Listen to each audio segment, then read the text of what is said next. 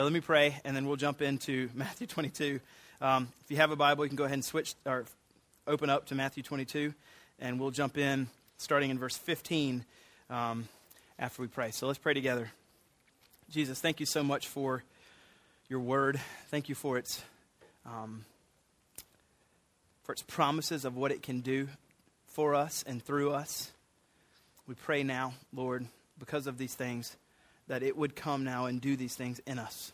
We, we recognize that we need help. We recognize that we need um, to be pointed to Jesus and his righteousness for us. Um, and based on that, we know that we need to um, know how we need to live. We need to know what, what are the ways that we should be affected. Um, and so I pray that you would come now and use your word to do that.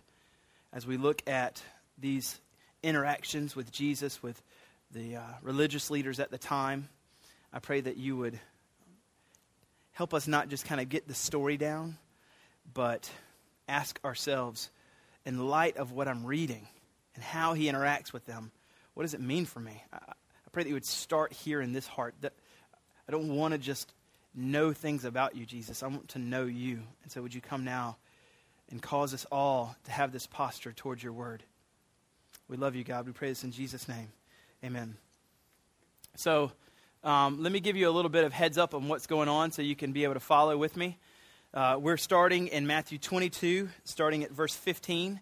And here's kind of the layout of the way it's going to look today so we can know uh, how does this look because we're looking at 20, uh, starting at 22.15 and we're going all the way to 46 and so you know, it's a lot. So let's, let's look at it. The first thing is uh, just in the sovereignty of God. This is just a really cool thing, I thought. In the sovereignty of God, since tax day is tomorrow, April the 15th, um, we're going to be talking about taxes today. So God like set this up 40 years ago, two and a half years ago, whenever we started Matthew, so that it would fall as we talk about taxes the next day. So um, lesson one, everybody get your taxes done. That has nothing to do with what I'm talking about. So let me, let me start with verse 15, and let me show you um, what are the things that are going on here and present to you what I think is a, my challenge for you today. So if you look at verse 15, you're going to see here it says, The Pharisees went and plotted how to untangle. So we just saw last week, um, Jesus had basically kind of handed the tails to the Pharisees and shown them, you know, you don't know what you're doing. And he throws these three parables to them, and they're just confounded. They don't understand. He's showing them how much they don't. Um, they don't follow him. He, has been pretty straightforward with, with, with, those parables. And now at verse 15, it's kind of the regroup of, of the religious leaders. And the next three sections are um, these religious leaders. We're going to see the Pharisees and the Herodians, the first one right there at 15. And if you look over at 23, verse 23, you'll see it's the Sadducees. It says that same day the Sadducees. And if you skip down to 34, you'll see, um, but when the Pharisees, and it says a lawyer. So we've got these kind of three sections here, and all three sections start the exact same. The religious leaders at the time, whether they're the Pharisees or the Sadducees, want to come and ask a question, but the question has an intended meaning of trapping Jesus. That's, that's what's going on in these three particular times. And then the last section, starting at verse 41, you'll see now the Pharisees were gathered together. Jesus asked them a question. So, like, three questions come to him, and finally, Jesus like, Everybody done? All right, my turn. And then he you know, launches in and kind of destroys them, if you will. Um, so that's, that's the kind of layout here. Now, here's, here's my um, challenge for you today, because we're just reading. Um, three questions of religious leaders coming in successive little question asking times with Jesus. And we're just kind of reading the story. And as the trick can be for us to just read the story, get the story, and be like, yeah, Jesus, you told them, woo, and then that's it. We're like, all right, so Jesus is awesome. Like, he's good at arguing. And like, I, I don't want for us to just read these three stories and that be the only deduction we get. Instead, because the pro- we're all really good at reading the story and we love entertainment and we love the story. But the better thing for us to do is after we ask that question, say, based on these interactions, 2,000 years ago with Jesus and these particular religious leaders, what did those things kind of translate to me in my life? Um, what does this mean for me, not, not to me? We're, we're good at interpreting, we, we have enough interpreters. What does this mean for me? As I read these things, what does this mean for me? And the trick is what we're seeing here um, is three attempts to trap Jesus. And so I can't just take three attempts at, to trap Jesus and say, don't try to trap Jesus by asking him about taxes. That doesn't, that doesn't serve you well at all. So, what, what I want to do is, we're going to look at these three attempts to trap Jesus, but we're going to take a step back to be able to try to see the big picture of what Jesus is trying to teach in these three attempts to trap him. And those those three things will apply to us. So, the three things that we're going to see, I've t- entitled this um, Kingdom uh, Teachings on Present Kingdom Life. So, you can see it three teachings on present kingdom life. So, in these interactions that he's having with these Pharisees, Sadducees, um, what he's going to, as he kind of concludes each conversation, he does a, a broad teaching for present kingdom life. And this is what I mean by present kingdom life. Um, we believe that the kingdom is already not yet. So that means one day there will be a final kingdom that will live in, with Christ in heaven in utter perfection. But there's also an element of the fact that we're in the kingdom already, even though we're living in this particular um, life on earth in South Carolina, of all places, right? And so here we are. I love South Carolina, but here we are. Like, and so we're saying, how does um, that kingdom life inform this kingdom life? And so we're going to see three things here in these three conversations that are going to inform us in our present kingdom life, the way that we're supposed to live right now. So these interactions with these people aren't just random stories for us to be like, yeah, Jesus. Instead, they inform three specific ways that we're supposed to live right now, presently, in this particular life right now. And so um, that's my challenge first, is to try to help us see those three teachings. And even more so than that, is to take those teachings and you not hear them and say, okay, number one I'm supposed to do do this, check box, got that. That's the first moral decision I'm supposed to make or advice. But instead, and number two, number three, I don't want these to just feel like, hey, as a Christian, these are three things that Jesus thinks you should do. And you say, well, I'll try to get to those, and maybe if I get them done, I'll check my box. Instead, I want to take these three things, ground them all in the gospel, and say, you can't do these things without Jesus' death, burial, and resurrection. Also, because of Jesus' death, burial, and resurrection at, for you, and since you've been declared righteous, now from that, you're so overwhelmed, you're so amazed that he would do this. Of course, you want to do these things. So that's my challenge today. And I'm hoping by God's grace that um, we'll be able to do that. So uh, the second, the first service, we had to start at like six. So we finished right at eleven. It took me about five hours to get it all done. But we're going to. So hope y'all brought a sandwich. Um, we, uh, we, didn't. We, we did go long, but we, we started at the normal time.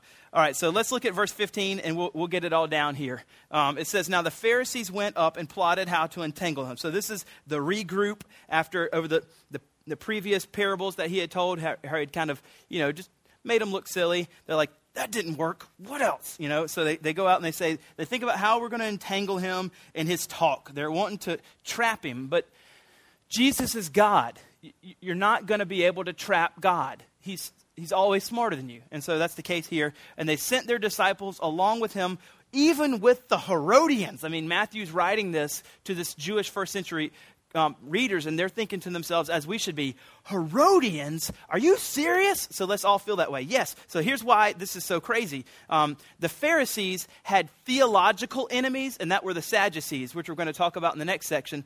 But the Pharisees also had political enemies who were the Herodians. The Herodians loved Herod and loved the state and were all about funding the state to have this supreme power. And the Pharisees were their political enemies. And so we can even see that there's a collaboration or a collusion of wickedness here where the Pharisees are willing to say, oh, yeah, we dislike Jesus so much. There's such a growing disdain in us so much for Jesus. We're willing to partner with the Herodians in order to take him down. We dislike Jesus so much. I mean, this is an amazing, wicked hatred for the Son of God that the Pharisees have.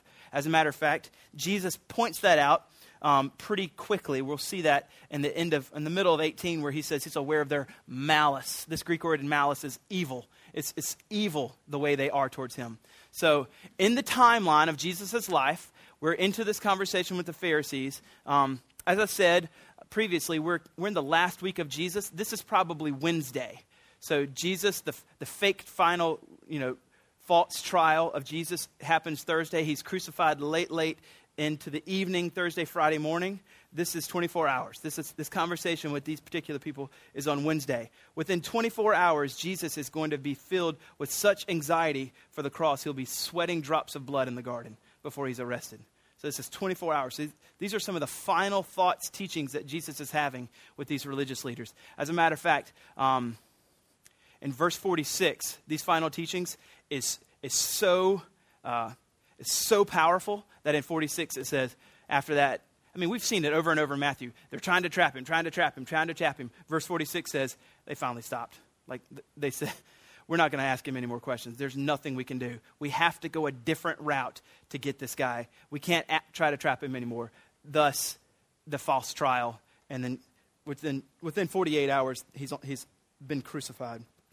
So here we see that in verse 16 it says, They sent their disciples, that's the Pharisees, along with the Herodians, saying, teacher. Now, this is all flowery, false feelings. They don't feel this way. Teach I, rabbi, we, we, we look up to you so much. This is all just big, fat lies. They don't feel this way at all. Um, we know that you are truly, that you are true and teach the way of God truthfully, and that you do not care about anyone's opinion, for you are not swayed by appearances. This is all just big fat lies. And Jesus cuts through it all very quickly. We'll see how he knows that. Tell us then. So they want to trap him, so they're going to put all this trapping in the question of are we supposed to pay taxes to Caesar? Are we supposed to pay? And so they said, Tell us then, what, what do you think? So, question one of today Is it lawful to pay taxes to Caesar or not? Is it lawful to pay taxes to Caesar or not? And Jesus, aware of their malice, aware of their evil, meaning he knows that this big, huge, flowery introduction, this empty flowery that they give in verse 16 is all just that empty flattery. He's not, he's not buying it at all. Um, it says, And Jesus, aware of their malice, said, right here, Why do you put me to the test, you hypocrites? So immediately he knows that this is just a huge hypocritical um, situation that they're trying to trap him. And he gives this answer Show me the coin for the tax. And so he, somebody gets him a denarius. It says, and they brought a denarius. So he grabs a coin. And much like our coins, there was, there was a picture of Caesar on it. And he holds it up and he says, Whose likeness and inscription is this? And they said, Caesar's. Then he said to them, Therefore render to Caesar the things that are Caesar's. Let's stop right here and let's just kind of um, examine without the rest because generally if you've been in church or you've heard this verse before, a lot of times that's the verse, that's the half of the verse that we've quoted, right? We've all been quoted, render under Caesar the things that are Caesar's. So we got to pay our taxes. And no one finishes the sentence. But let's just, let's stop right there. Um, the, the, the second half of the sentence is the whole point. But let's, let's start with the big, larger point. But let's start with this first half, um, where he says, render unto Caesar the things that are Caesar's. Jesus could have stopped here and made his point by saying, hey, you live in a society where Caesar is over this particular society, and there's a government um, that Caesar controls, though we may disagree. And so, if he says pay these particular taxes, then you should be a good citizen and pay the particular taxes. Whose picture is on this? Um, probably it says Caesar. On the back of it, there was probably, this is all conjecture, one of the commentators said, if you flip it over, there was probably like a Greek goddess kind of picture on the back. And so he flips, some commentator said, so, and he turned it around saying, but render unto God the things that are God's. Not this fake false God uh, that's, that's on this coin, but God. But that's all conjecture. We don't know that he did that. Um, but the point is, he could have stopped and said, render unto Caesar just the things that are Caesar. Now, Spurgeon says, uh, as he's looking at this particular conversation with the Pharisees, that coin that they just brought, that coin bought their own confusion because he's about to mess them up when it comes to the second half. And so he says, Render under the Caesar the things that are Caesar's, which is not what they necessarily wanted to hear. Certainly the Herodians are like, Yes! Um, but then he does this next part where he says, And to God the things that are God's. Meaning, we live here in this particular time. They lived there in that particular time. All of us, in some way, in some point of history, are under some kind of power, under, under some kind of state power. Um, whether it's a democracy or whatever. I mean, we all have lived and they're, they're, under Caesar. They all live and we all have lived in some kind of power. And what he's saying here, render unto Caesar things that are Caesar, but to God the things that are God, is while you live in whatever place you live, remember that the state has some power but God still has all power, and He's always sitting on His throne. He's always ruling and reigning powerfully on His throne completely. And so, since that is the case, um, we, as we're here on earth, cannot love this particular earth more than we love heaven. Because even though you might be a citizen of South Carolina, North Carolina, the United States, more supremely than that, more importantly than that, if you're a, a Christian, you're a citizen of heaven. This is what it says in Philippians 3, um, verse 20. Let me read it to you. Philippians 3.20. As we were studying through Philippians, um, Jack actually was preaching this particular verse, but let me read Philippians 3:20 it says, "But our citizenship is in heaven, and from it we await a savior, the Lord Jesus Christ." And so for those that are in, in Christ, for those that kind of read this and it says render unto Caesar the things that are Caesar, but also render unto God the things that are God's, we must in our hearts and minds, God must in our hearts and minds live and maintain his rightful dominion over us. So when we're reading this conversation, what's the first thing that we should get from this in regard to kingdom living? Here's, here's number one. Um, the first teaching on present kingdom living is this. It's kind of two pronged, if you will. Number one, live as a good citizen of, both state and of heaven. So you're responsible as a believer to do both. And doing one to the exclusion of the other um, makes you legalistic or just a big, huge, licentious sinner. So if you live too much for the state, you enjoy earth too much, then you neglect your right standing and, and, and thoughts of God, and you live um, not for God's glory, but your own or the state's or whatever, and you, you say crazy things about how, you know, America's greater than Jesus, or you know, crazy things that you hear people say, something like, "You talk more about the country than Jesus," and that's kind of what I think. But then if it's the other way, um, and all you are is focused on the kingdom of heaven, and you never think about the state you're in, then you don't want to actually improve the city you're in. Like God cares about, He didn't just save you and pull you up to heaven. He left you here for 40 or 50 years, and He cares about the people that are around you, and He wants you to care about the city and the lostness. And so He wants you to engage in the culture in the city in such a way that's not sinful, that doesn't engage in sinful activity, but care about it. And so he wants you to be a good citizen of the state, but all the while remembering that you are a citizen of heaven more preeminently than anything else. So let me, let me unpack what what's, I think some of this means for us. Because um, there's, there's some real profound things that Jesus is teaching um, as well in this particular verse where he's telling us this. And I think the profound that he's actually teaching us, thing that he's teaching us, is that he's pleading with, pleading with us. I have a list now. Pleading with us to have a deep, deep love of the sovereignty of God, the, the rule and reign of God over all things. And I'm going to get to that in a second. But um, Peter and Paul both write about our responsibility as citizens um, of, of whatever state we're in. I'm just going to read Paul. You can read Peter if you want. If you want to write it down, you can go to 1 Peter 2 13 through 17. But I'm just going to read Paul in Romans 13 1 through 7. This is what Paul writes to us in regard to you're saved, you're a believer, and you're living here for this particular time as a citizen of the state, what should you do? So, we're talking about that first part about living as a citizen of the state. Let every person be subject to the governing authorities, for there is no authority except from God, and those that exist have been instituted by God. Every ruler for all time of all history has been instituted by God. Now, we can look at that and say, oh, there's been some pretty terrible ones. Yes, I know. But here's still the truth in Romans 13:1. They've all been instituted by God, and he's telling us to be subject to them. There's limitations, and I'm going to talk about that in a second. Be subject, but in a general principle, governments over us are good things because they provide for us in some measure stability. I know there's, you know, there's the anomalies or the exceptions, but in, in general, it is. Um, he says, therefore, whoever resists the authorities resists what God has appointed.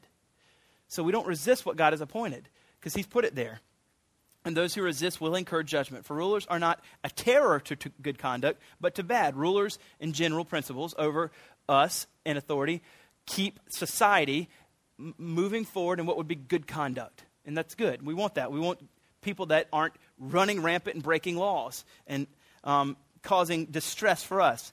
Would you have no fear of the one who is in authority? Let's just skip down to verse 6. It says, For the same reason you should also pay your taxes. Authorities are ministers of God, attending to this thing. Pay to all what's owed them, taxes to whoever taxes are owed, revenue to whose revenue is owed, respect to those who are in, in, in uh, ruling, honor to honor. So we can see that God has put this in, in a general principle, ruling authority over us, and we should be good citizens. So a teaching of present kingdom life is that I'm to engage in this particular um, government that I'm under as a good citizen. And this is what, how that looks.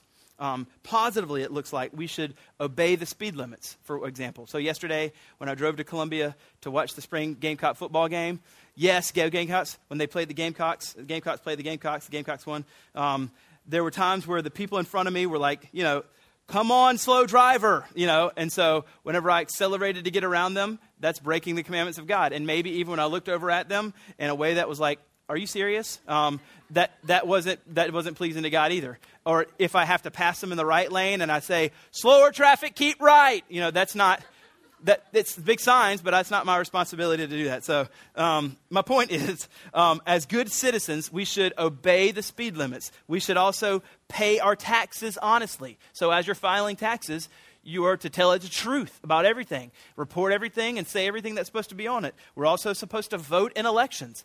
You should vote. Uh, I'm not saying who for, but you should vote. God has given you this precious ability to be able to um, be a part of uh, this government where you have a right, you have a vote, you can say, you can do something.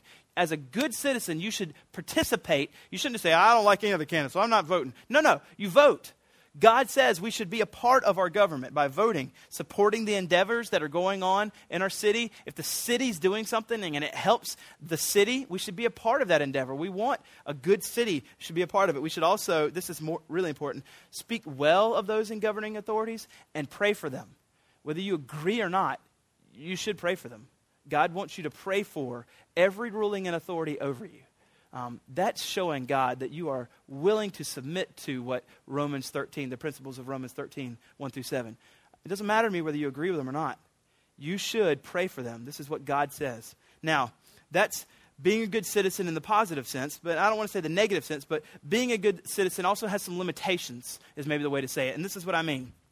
As Christians, being a good citizen also means speaking up and, um, in some ways, opposing the state verbally, not with craziness, but verbally, making good, cogent arguments that isn't resulting to name calling, but actually making arguments that lay out biblical principles that you might believe in, where they, the citizen or where the state strays away from the legitimate God given function it has.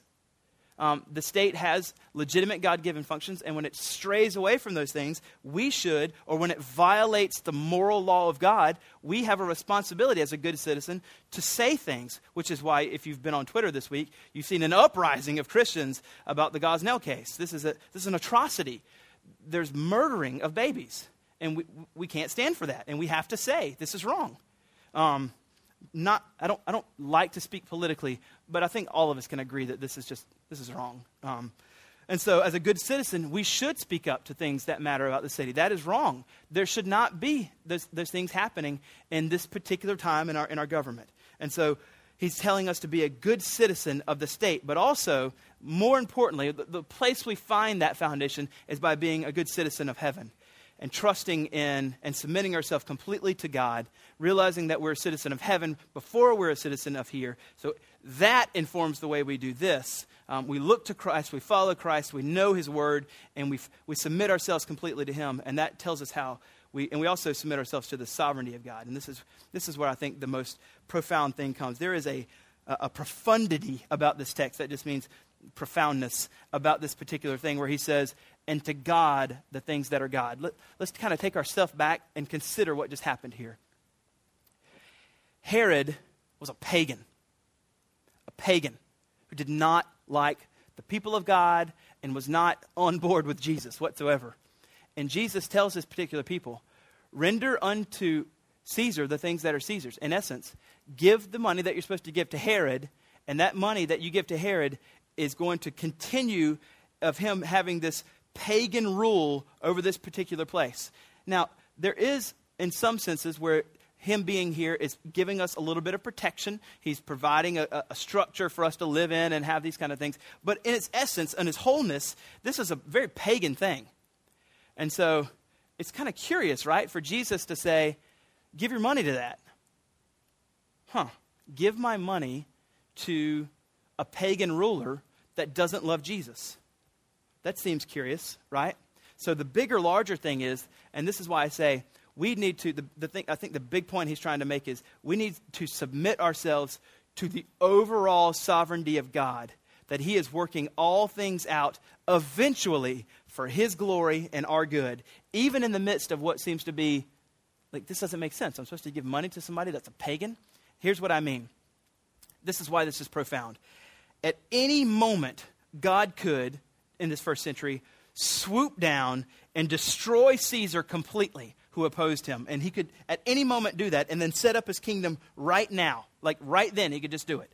But instead, he doesn't do that. He tells his people, these first century hearers, to patiently endure in this particular time, looking forward to the sovereign hand of God who will eventually set up his kingdom, and even saying, Render unto Caesar what is Caesar's, because there is a coming kingdom one day where he will restore all things. And so he's saying, in this, in this tough time, be a good citizen, but wholly submit yourself to the sovereignty of God, that I am working all things eventually for God's glory and our good.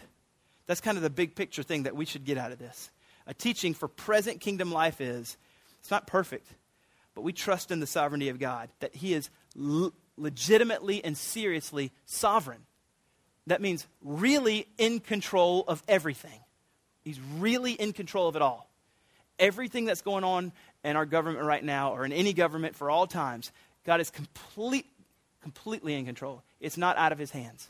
And he's saying, sovereignly and patiently wait for that final one day when I, when I come again. So that's the first one. Um, and as you see here, 22, when they heard it, they marveled and they left him and went away. They're like, tucked their tails between their legs. We don't have any idea. They're going to come back again. They're making their little comeback in 34, but it's to no avail. Um, so now it says in 23, the same day the Sadducees came to him. Um, now, this is a little bit different. As I said, the Herodians were kind of the, uh, the political enemies of the Pharisees. The Sadducees were the theological enemies of the Pharisees. They were not friends whatsoever at all. Um, and the Sadducees were kind of uh, the original liberal Bible, theological liberals, if you were. About a hundred something years ago, there's this guy named Rudolf Bultmann that came up and kind of changed the way that Bible interpretation happened, maybe t- almost 200 years ago, um, where 150. But basically, he said uh, the Bible is just all myths. It's all just kind of stories. None of it's really real. It's not authoritative. It's got some stuff in it that we can live by, and it just put us on a trajectory towards um, really misinterpreting, I think, what is the point of Scripture completely. And so, you know, the Sadducees were like the original Bultmannians, if you will, from 2,000 years ago. They just interpreted as in a demythological style where it's all just whatever. It's not real. Like it's, it's all just, they were theological liberals, basically. Um, and because of their, the fact that they were theological liberals, they didn't believe in an afterlife. Um, that's why you're going to see here it says the Sadducees came to him.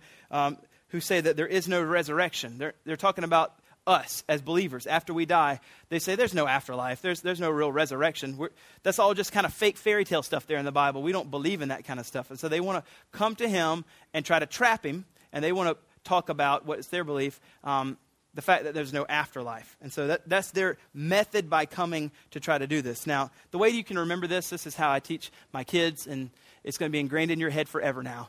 Um, the Pharisees were the conservatives. They hated Jesus as well, but they were the conservatives. And they believed in an afterlife. And that's fair, you see. But the Sadducees didn't believe in an afterlife. And that's sad, you see. So that's the way you can remember it from now on. It's stuck in your head forever.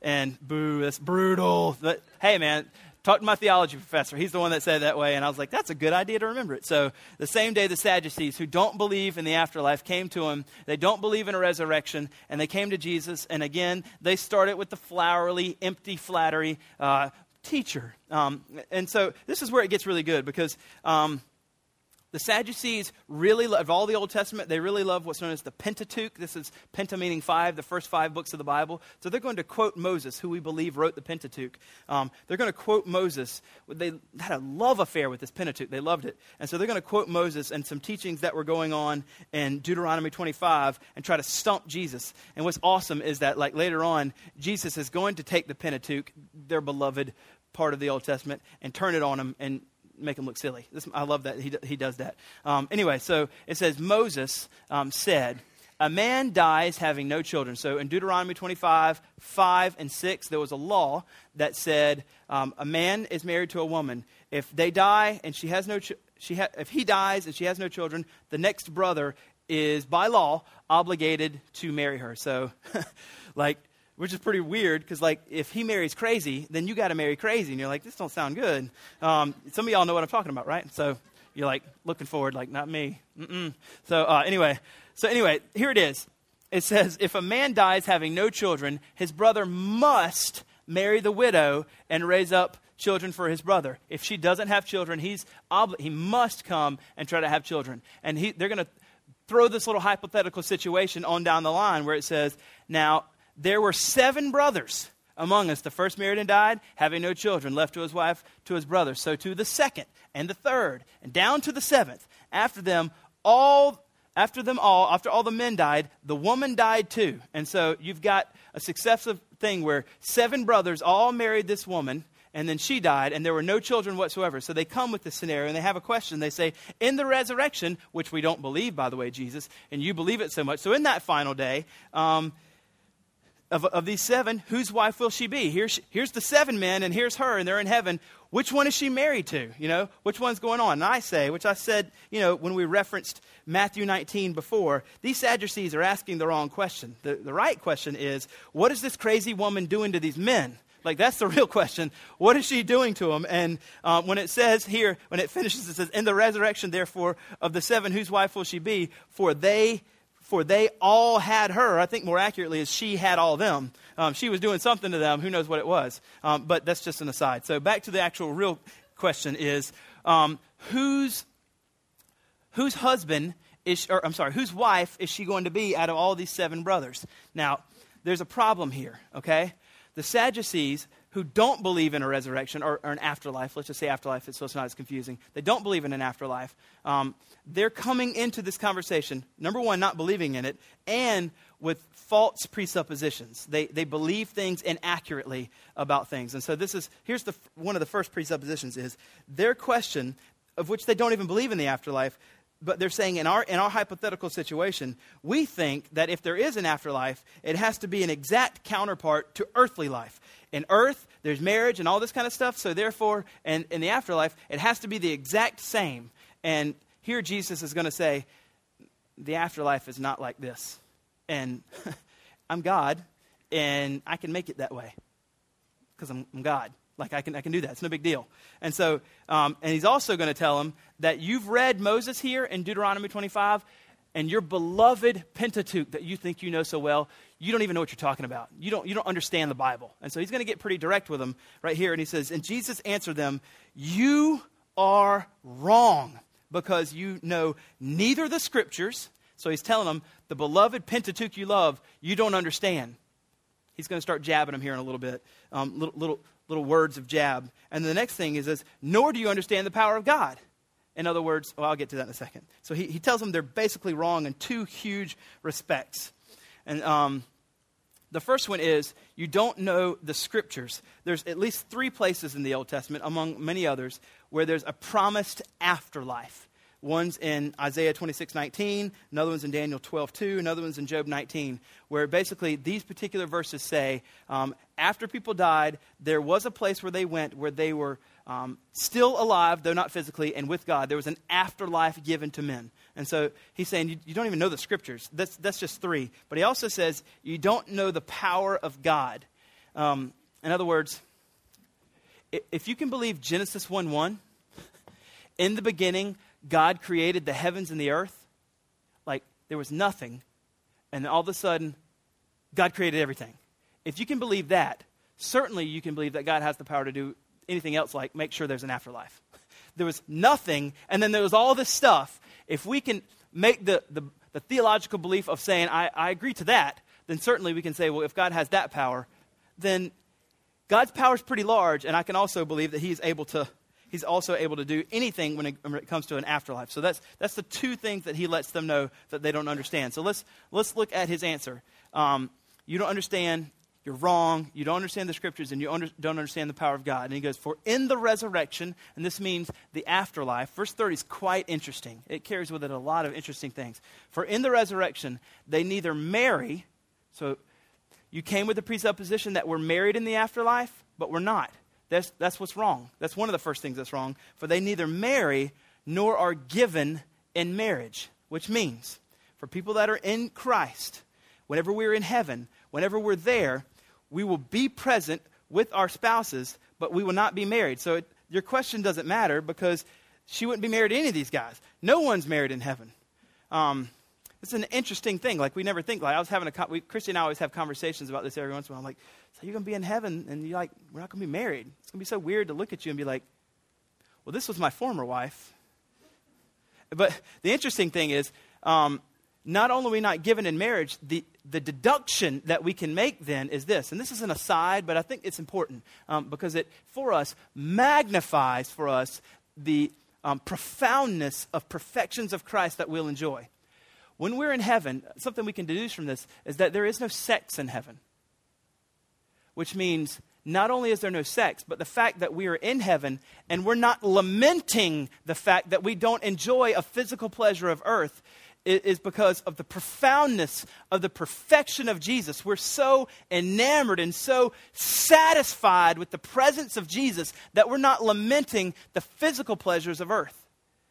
That's amazing to consider how beautiful being in heaven with Christ will be, that we're not even lamenting the fact that it's gone. We're not married nor given in marriage in heaven. And we're not sad that we don't have some of the, the gifts that God gives us here that, that make up physical pleasures. Um, so we're, we're not married nor given in marriage in heaven. And then 31, and he goes, And as for the resurrection of the dead or the, the, the afterlife, have you not read? I'm sorry, I skipped something. They're not given in marriage. I, I, I skipped one little, one little jab that Jesus gives them in 30. For the resurrection, they will neither marry nor are given in marriage, but are like the angels in heaven. The angels aren't married. Uh, the jab is the Sadducees don't believe in the angels. And so he's like, oh, you know the angels you don't believe in? That's what it's like. Jab. You know, they are real. So he just kind of gives them a little jab. And then first, verse 31, it says, And as for the resurrection of the dead or the, uh, the afterlife, have you not read what was said to you by God? And then he's going to quote here Exodus 3 6. This is Exodus 3 6. If you're unfamiliar kind of with the, the context of this particular quote, basically, you've all probably heard of the burning bush. If you've been in Sunday school at ever, you know the bush that's burning and never actually gets burnt. Um, so whenever that happens, Moses sees all this and he's like, um, what's going on here and who are you? I don't understand. And the, the tree, uh, it's really God, kind of t- speaks back, if you will, and says, I'm the God of Abraham, Isaac, and Jacob. Moses was an Israelite, and Abraham was the father of Israel. And so Moses knew who, who those people were. And he's like, oh, then you're my God. And so he knows that I am, present tense, the God of Abraham, Isaac, and Jacob. So as Jesus is quoting this to the Sadducees who don't believe in an afterlife, he's using Moses one of their beloved, to turn it on them and make them see that they don't know what they're talking about, that they don't understand the scriptures. He says, um, Have you not read, which is a jab, um, what was said to you by God? Anytime Jesus says to the religious leaders, Haven't you read? Like, he, he's, getting them. Um, it says 32, I am the God of Abraham and of Isaac, the God of Isaac and the God of Jacob. And, and then Jesus adds this little part. He is not the God of the dead, but of the living. So he's pointing back to Exodus 3 6, and this is what it means. So here we have Moses standing. This is, this is Exodus 3 6 right here. So Moses is standing in Exodus 3 6, and he's walking up and he sees this burning bush, and he's trying to figure out what's going on. And he says, God says, I am, present tense, the God. Not I was, because Moses and, I'm sorry, Abraham, Isaac, and Jacob lived hundreds of years before Moses. And he's like, Who are you? He doesn't say, I, um, I was the God of Abraham, Isaac, and Jacob when they're alive, but he's saying they died, and after they died, they're still alive in heaven with me, and I am the God of Abraham, Isaac, and Jacob, which means they're not dead. I'm not the God of the dead, but of the living. And you're thinking, well, okay, so they died physically, but they're still living, which takes this whole idea of the afterlife and says, Sadducees, you're wrong. Because he's saying, I am right now the God of these particular people living, though they died physically, they're still alive right now, the God of Abraham, Isaac, and Jacob. That's what Moses is saying um, That's what God's saying to Moses. And so Jesus quotes Moses, which is so awesome because they wanted to quote Moses. He goes, Oh, we can talk about Moses. That's good. I- am going to show you how you don't understand the scriptures. This is what happened to Moses. Remember that? You don't understand the Bible. And so he, he, he helps them see that, that God was the God of Abraham, Isaac, and Jacob because they were still alive. And he says, I'm not the God of the dead, but of the living. And then verse 33 again says, When the crowd heard it, they were astonished at his teaching. So we have in verse 22, they marvel. In verse 33, they're astonished, which, is, which should be the, the, the posture of us. You know, we should be amazed and astonished at this man who has the power to confound people who are trying to trap him. So the second teaching then is this. The first one is that we should live as good citizens of both state and heaven. The second one is, is not like the Sadducees. We should then live dependent on the holy word of God. We should live dependent on knowing the word of God and, and trusting God's power because they believe there's not heaven awaiting them. They believe there's no afterlife, but we know there actually is heaven awaiting us. And since there is heaven awaiting us, present kingdom life then therefore necessitates for us to be completely dependent upon the Word of God and know it. They didn't know it, but we should know it. It's going going to be the thing that informs us towards holiness. So we must know the Word of God. Not only that, we should also trust God's power. They didn't trust God's power. They're like, afterlife, that's impossible. God can't do that. They just believed we lived for 70, 80, 30, 50 years, whatever, and we just die and we're just like annihilated and that's the end of our existence. And like, this, this is God. Of course, He can create an afterlife for us, and He does. The scriptures point to that. And so for us, the teaching that we get from this is we must, as believers in Jesus, live dependent upon the Word of God. So we live as good citizens um, of the state, but primarily of, of, the, of the kingdom, I'm sorry, of heaven. That's, that's number one. The second teaching is that we live totally dependent on, while we're here on the Word of God and God's power because heaven does truly await us after we die. Now, the last one is in verse 34. So here's the third conversation. The Pharisees, they, you know, they need to regroup. It says the Pharisees heard that he had silenced the Sadducees, and they're like, yes, they like that because they don't really like Jesus, but they think they've got a good one here. And they gather together, and one of them, a lawyer, ESV says lawyer. Um, this isn't like, you know, lawyers today where they know like state law and federal law. This is actually a lawyer like of the Bible. Like they know the law in, in the sense of the first five books of the Bible. They were a law expert, is probably the better way to say it. They were a law expert when it comes to the Old Testament. Um, and these, this law expert and the Pharisees, when they looked at the law, you know, there's this big list of all these laws, they believed that you could make some distinctions among the laws. They say, you know, here's the big list of all the laws. It's not like all of them carry the same weight whatsoever. They believed that in the law, that there were some parts of the law of Scripture that were great and some parts of the Scripture that were small. Some parts of the law that were heavy and some parts of the law that were light, which is why they refer to Deuteronomy as heavy D. Um, so that's just a joke. Um, so, anyway, which makes us understand that in verse 37 when Jesus says, You should love the Lord, you should have nothing but love for everybody. So, um, that's brutal. Anyway, uh, it didn't work first service and it didn't work second. So, um, but the Pharisees heard that he had silenced the Sadducees. They gathered together. I referenced a 90s rapper, is what I did, in case you're wondering what I did. There's a guy named Heavy D and the Boyz, and he had a song called Nothing But Love back in like the 94. So, anyway, um, that was back in my day. So, back, in, back when the Pharisees had heard that he had silenced the Sadducees, they gathered, they gathered together. I'm so like wanting to sing it to you, but I'm not. Um, and one of the one of the lawyer asked a question. They, they kind of had, this Pharisees had a, had a belief that these laws have a little bit of weight. Some are more important than the other. We really think this, this law experts, like they have to have some more weight than the other. Which one's more important? And Jesus, I mean, this is so amazing. He just confounds them. He takes the law, and what he does is he synthesizes or puts together. Um, he's quoting. He's going to quote Deuteronomy 6 5 and Leviticus 19 18. I think it's 19 8 or maybe 19 8. He's going to synthesize all the law down here into one particular thing, which the Old Testament does, where he says this Which one's the greatest commandment in the law? And he says to him, You shall love the Lord your God with all your heart and with all your soul and with all your mind. You want to know which one's the best law? Like, how do I keep it all? He said, bring it all together and say, you should love the Lord your God with all your heart, with all your soul, and with all your mind. You do that, you'll keep the 600 laws of the Old Testament. And so he kind of brings it all together for him. Um, so, he's going to give a second answer as well. But before we get into that, I want to talk about heart, soul, and mind. Heart, soul, and mind. Because a lot of us, it, we, we think about human beings, and we know that we're made up of a heart. We, we know we're made up of soul, and we know that we're made up of a mind, and we want to um, anthropologically, it just means with, with a, as, as a man, kind of separate those things out into three categories and, and try to understand these things as mutually exclusive categories. And, but really, these three things, since we're a whole being, really overlap with each other. And so Jesus is saying, I want you to love the Lord your God with everything of who you are.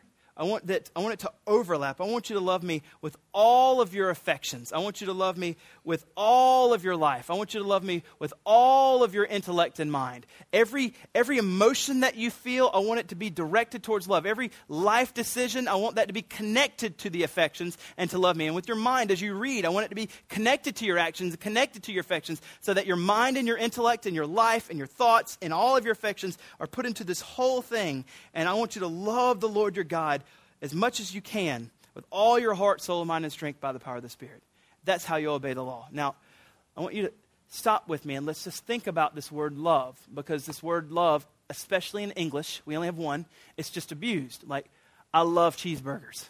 I love God. And like I don't love God like I love cheeseburgers, but I'm using the same word. And so we have to we have to take a step back and say when I say I love cheeseburgers, which I do, I mean I just love them and I love God, like I don't mean that that's equal. And so let's, let's separate cheeseburgers. We're getting close to lunch. And, and, and lift up for us what we would can try to consider and, and, and, conceive of what would be the proper love of God that we as, as children of God should have.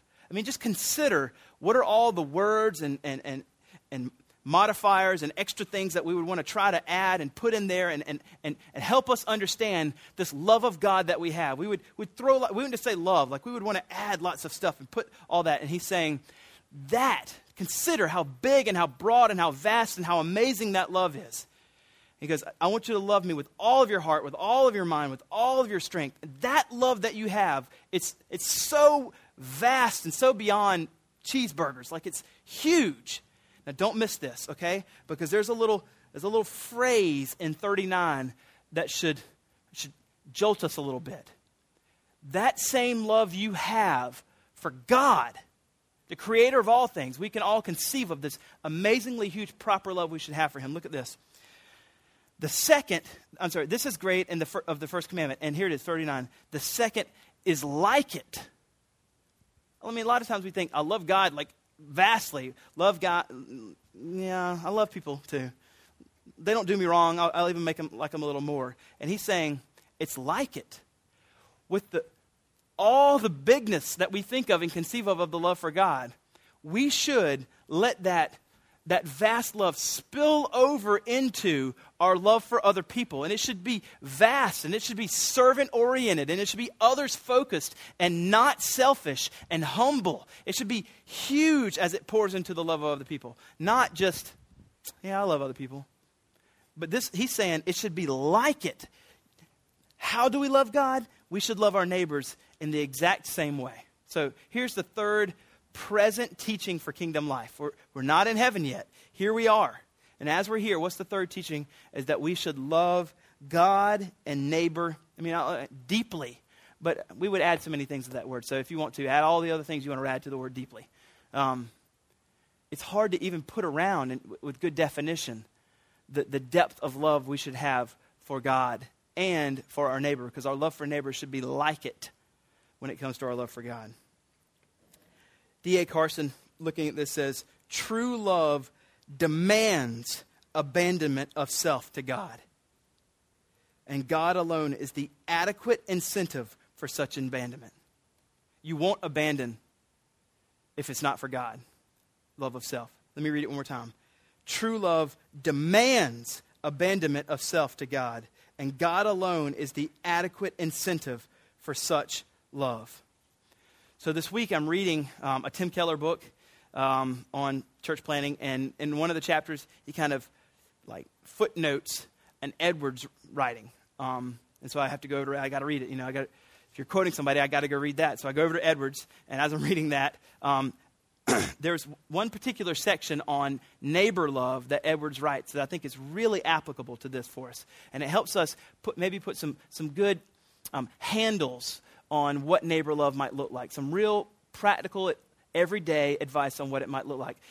Interestingly enough, Edwards says this neighbor love that we're supposed to have, and he doesn't delineate when he talks about neighbor love between Christians and non. He just says neighbors.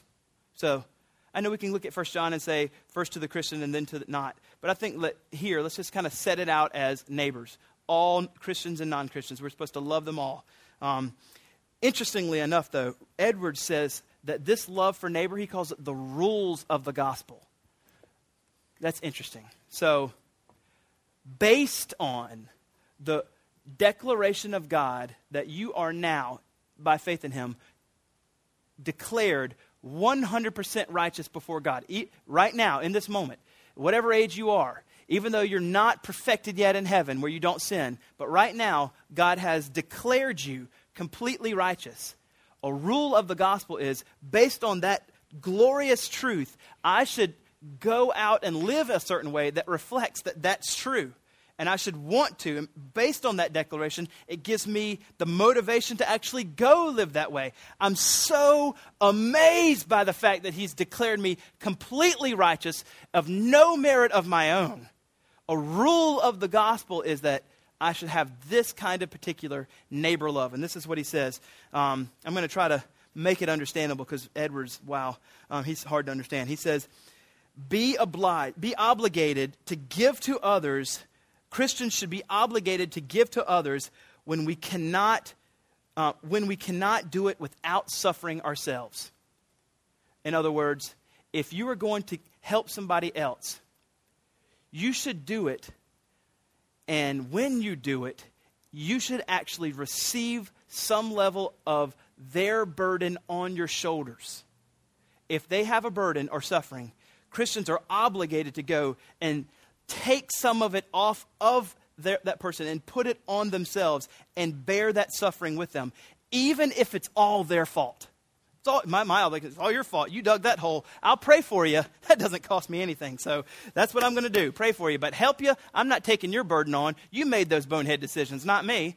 But what he's saying is neighbor love the rule of the gospel is that we are obligated to give ourselves to others when we cannot do it without suffering. He says, as if our neighbor's difficulties and necessities be much greater than our own, if our neighbors are suffering much more than us, when we see that he is not likely to otherwise be relieved, there's nothing he can do, we should be willing to suffer with him and to take part of his burden on ourselves. Or how is it that we're going to live out the rule of bearing one another's burdens? How is that going to be fulfilled? That's pretty interesting because that is not my nature. Real practically, I have these particular things that I spend my money on this, this month.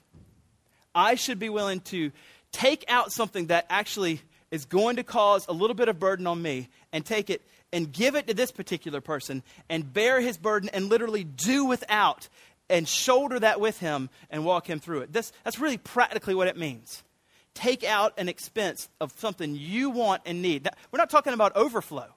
We're talking about feeling a burden here. That's what he says neighbor love should cause us to do. Though we may not have superfluity, m- meaning you might not have a whole lot of money. We all know that, right? We ain't got no money. Uh, he's saying even though you don't have money, yet you should still be obligated, even with a tiny amount of money, to afford or to give relief to others that are in more greater necessity than you. This is what he says. This is the best one.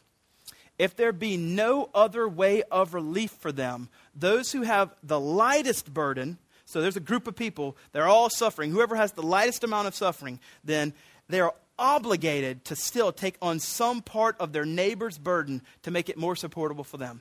I think that this is a good picture for us of what it means to be um, loving our neighbor as ourselves. And here's the be- most beautiful thing he calls it the rule of the gospel because that's what Jesus did.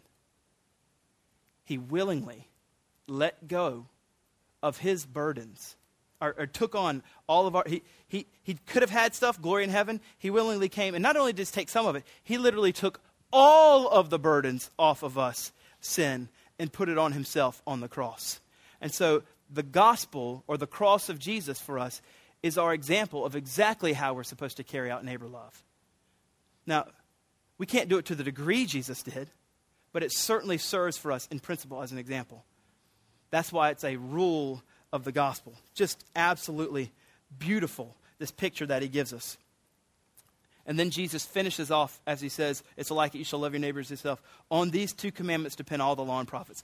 All the law and prophets are summarized with love the Lord your God with all your heart, soul, mind, and strength. And the only way that you're going to do that is if you um, consider yourself completely righteous before God. You know who you are because of the gospel. And now that now that I love the Lord God with all my heart, soul, mind, and strength, the only way I'm going to be able to love my neighbor as myself is if I love. I can't do this one, the second commandment, without the first. There's no way I'm going to love my neighbor as myself uh, without loving the Lord God with all my heart, soul, mind, and strength. So he says they're all depending upon together. And then verse 41 switches, and Jesus says, Any more questions? Good. Now it's my turn. I want to help y'all understand. You've asked me all these things, and I've given you pretty straightforward answers, and you're thinking to yourself, how is it that this man has all this authority to start asking us all these particular questions? And what Jesus is going to do, he's going to do something called Christology, which is just saying, um, uh, the doctrine of the study of who Jesus Christ really is. You think I'm just a prophet. You think I'm just a man. I'm about to show you I'm not just a man. I'm not just a prophet, but I am, truly am the God, the Son of God, the, the Messiah promised in the Old Testament. I'm not just a son of David, I am the Lord of David, God Himself. That's how I can say all these things. And so for us, that's, the, that's kind of the application for those first century readers. But for us, the application of this next section is He's told us these three teachings on present kingdom life. He's told us that we are supposed to live as good citizens both of state and heaven. He's told us to live dependent on the Word of God, holy, and wait on Jesus to come because there really is an afterlife. He's told us to love God and neighbor deeply. How is it that He has the authority to tell us? He's going to tell us in 41 because He's God. That's, how we're, that's why we're supposed to um, obey these things He's told us. In verse 41, it says, The Pharisees gathered. Jesus said, I've got a question for you. What do you think about the Christ? What do you think about the Messiah? You know the Old Testament. You know this Messiah that's supposed to be coming. What do you think about him? And he says, Whose son is he? And they throw out the, the pat Pharisaical response, which is, Oh, he's the son of David. You know, we know back in the Old Testament, there's David and this king that's supposed to come, the Messiah, the promised Messiah. He's in the lineage, in the genealogy of David. So he's the son of David. David is his great, great, great, great, great, great, great, great, great granddaddy. And so, that, and in some measure, in a simplistic sense, this is true. It says, um, they say to him, the Son of God. And then Jesus said to him, How then is it that David, in the Spirit, meaning inspired by God as he's penning Psalm 110, verse 1, writes this. You're thinking on the simplistic level that the Messiah is just the, the son, son, son, son, son, son, son of David, but he's not just the simplistic son of David. He's also something much more profound and much more glorious than that. And he says, as he wrote Psalm 110, 1, in the Spirit, saying it to the Pharisees, they, they have a very conservative view of the Scriptures, he calls him Lord He's saying, The Lord said to my Lord. David said to the Lord, Sit at my right hand. So David says to not his great great great grandson, but says to my Lord, my kurios. That's the Greek word meaning the sovereign, the God over all things, the one who is in charge of everything. So he's not just a long line of lineage, son that comes in the line of David, but this Messiah is also God supreme there's no question about who he is. He's doing some Christology, helping them see Jesus is saying that Jesus is not just a man and a good prophet, but he's God himself. And he's standing right here in front of them and he's telling them this and saying, You need to heed the words that I'm saying. I'm speaking with much more authority than you could imagine. And he says, How the Lord said, Sit at my right hand until I put my enemies under your footstool. Then David if then David calls him Lord, how is he a son? He is a son, but he's also much more important than that. He's Lord. And this so confounds the Pharisees, you can see, and no one was able to answer him a word, nor from that day did anyone dare to ask him any more questions. 24 hours later, the false trial would be happening. So for us, as we read this last section, Jesus has um, shown us that he has the authority to tell them that they need to know who he is, but also for us, he has had the last word, and he's telling us, you must obey who I am Because I'm God. This is what he's telling us. And so, therefore, when he tells us then that we are to live as good citizens both of state and heaven, we need to stop and ask ourselves are we doing that? When he says that you should live dependent upon the Word of God because heaven truly awaits us, the question for you then is are you a person that knows the Scriptures? Are you like the Sadducees? Are you a person that trusts the authority of the Scriptures? Are you like the Sadducees? Are you someone that doesn't believe in the power of God? Are you like the Sadducees? He wants you to be so dependent upon the scriptures every day when you wake up. I need to see and experience and have a deep longing for the affections of Christ this morning. I want to see who he is and be reminded of what he's done for me so that I can walk in obedience this, this day for him. So that I can obey, number one, be a good citizen of this particular state and of heaven. So that I can love the Lord my God with all my heart, soul, mind, and my neighbor as deeply as he's called me to do. Are those things happening in your life? Are you just meandering by through life? Living selfishly. Don't forget the D.A. Carson quote where he says that true love demands abandonment of self to God. It demands abandonment of self to God. And God alone is the adequate incentive for such abandonment. So we're going to go into a time now where we come to the table and we celebrate the fact that Jesus has given his body and his blood for us. Um, we're going to have a song that Owen's going to sing for us as we do that. And so, what I want you to do then is during this time of reflection, um, before you come forward or to the back and get the bread and the juice, I want you to think on some of the things we've talked about and just ask, where am I in regard to these things? Is there a deep love? Do I care about society? Am I a good citizen? Do I love the Lord my God with all my heart, soul, mind, and strength? Do I love my neighbor as myself? And when you do, if you don't, the good news is, if you're in Christ, is that you are completely forgiven in Christ and you can walk now outside of this room ready to do those things because He has empowered you by the Spirit. You are not condemned. Instead, you are forgiven. Therefore, when we come to the table and we consider who we are in Christ, we celebrate his body broken for us for the forgiveness of our sins. We celebrate his blood shed for the forgiveness of our sins because in Christ, all those things are made new, and now we can walk out in glorious resurrection, knowing that we can do these things by the power of the Spirit. And so, let's spend some time in reflection, not just where you are, but also rejoicing over what Christ has done. And during the song, when you're ready, you can come forward or to the back and get both and then just bring it back to your chair, and then I'll lead us through a time of the Lord's Supper after that.